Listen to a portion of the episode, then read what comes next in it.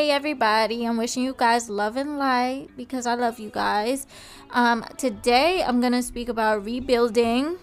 I'm dropping a juicy key now since my last episode was a heart to heart and the other one was a 1619 debriefing. So let's get into it. So I feel like the hardest thing and the main reason why a lot of people stay in certain situations is the idea of rebuilding I'm not going to get too deep into it because I spoke a lot about my relationship in the last episode. But one of the fears that I had, which kept me from leaving that man, was the fact that I would have to rebuild, that I would have to start from scratch, even though I was with this person for so long. And you know, I said I was in that relationship for three years, but I could only imagine somebody who's been in an abusive relationship for five years, ten years, and you're stagnant. And I definitely could relate to those people who are in those relationships because you know when you're stagnant. And the longer you stay stagnant, the more work you're to have to put in to rebuild. So, here is my juicy key for you guys. So, I would say the first step is to cut this person off. But sometimes you don't have the luxury of doing that immediately. So, the juicy key is start rebuilding while you're with that person if you can. Unfortunately, a lot of times when women or men are in these relationships, you know they're under a certain amount of financial control. These people will hold you by the throat and monitor every dime, penny, nickel that's coming in. So if you have to spend money like on school or anything else to propel yourself and you have that money and it's yours and you're able to spend it without like, you know, being physically abused or anything, do it. And I'm giving this warning because a lot of people don't understand the depth of abusive relationships. These men and women who are abusing you will go to great lengths to make sure that you don't leave them. And if you're taking a step towards freedom, they might beat the shit out of you. You know, so or do things to harm you psychologically so you could stop pursuing whatever it is so you could stay with them for longer.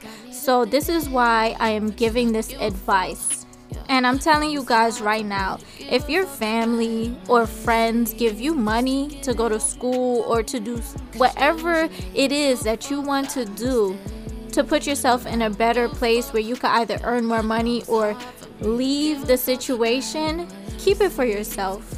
Don't spend it on anything else. And I'm saying this because this is a situation that arose during a period in my life where I was getting myself ready to rebuild while I was in that toxic relationship.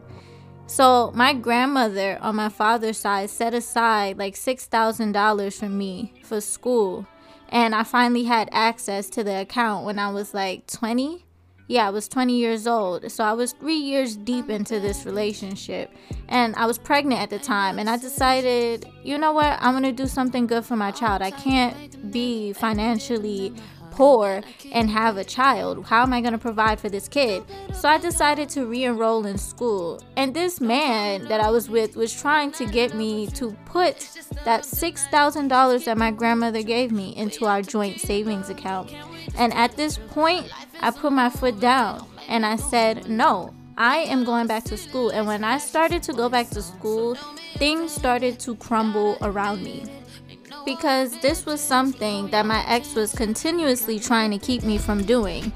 Because I have to admit, during the three years that we were together, we would continuously argue about whether or not I should go back to school, and the answer was always no, regardless of if we had the money in our savings account. It didn't matter how much I argued with him and told him that if one of us got our, our degree, you know, we would be able to make more money and it would benefit us as a whole.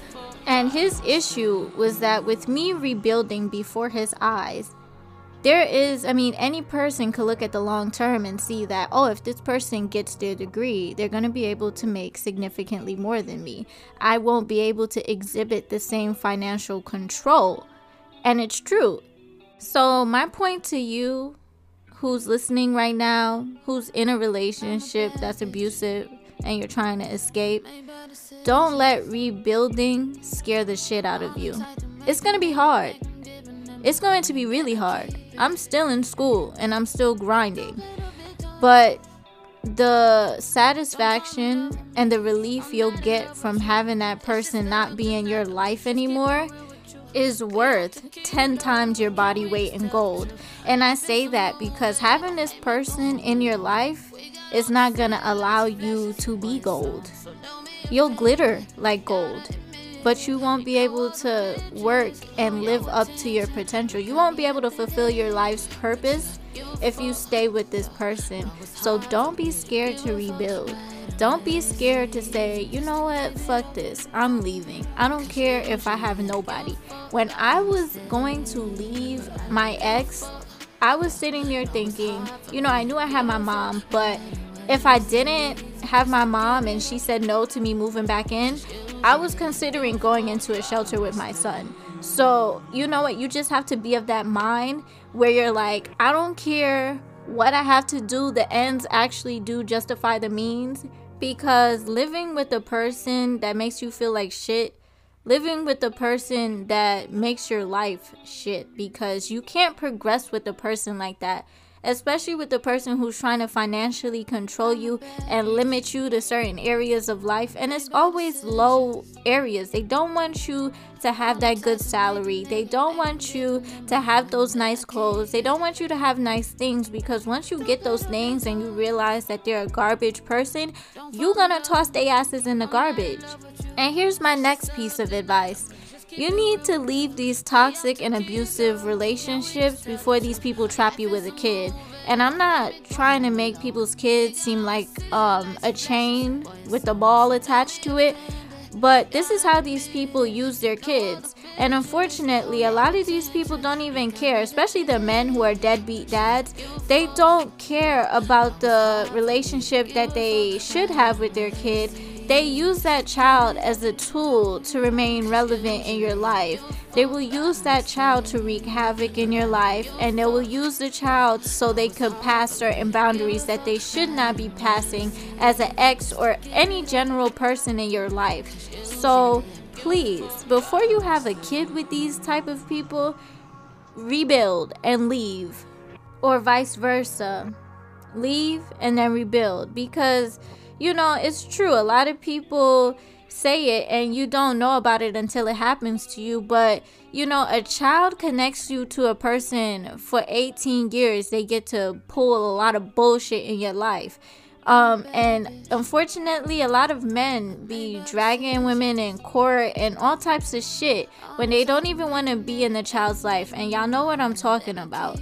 So let's not pretend that this doesn't happen on a regular basis. You don't have to bump your head extremely hard and become concussed or bump your head 20 times in order to get the message. I hope you guys are listening to this podcast and you're like, shit, this nigga gotta go. If you're white, please don't say the word. As I said before, please don't be scared to rebuild. It will be a lot of work. You will have a lot of sleepless nights. You will be crying. Okay? You will ball up and start crying. That is how hard it's going to be. But when you start to feel doubt, you know what I want you to think about?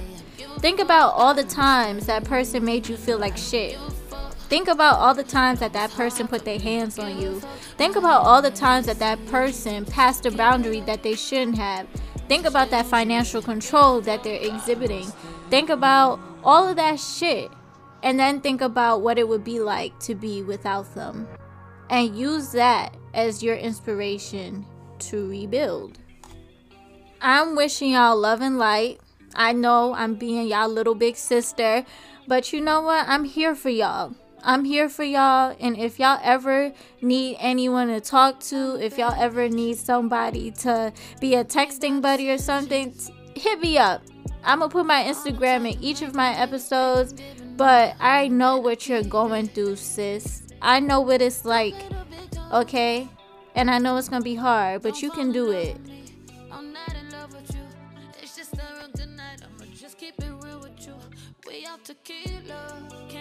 Tell the truth. My life is a movie, don't make me go home alone.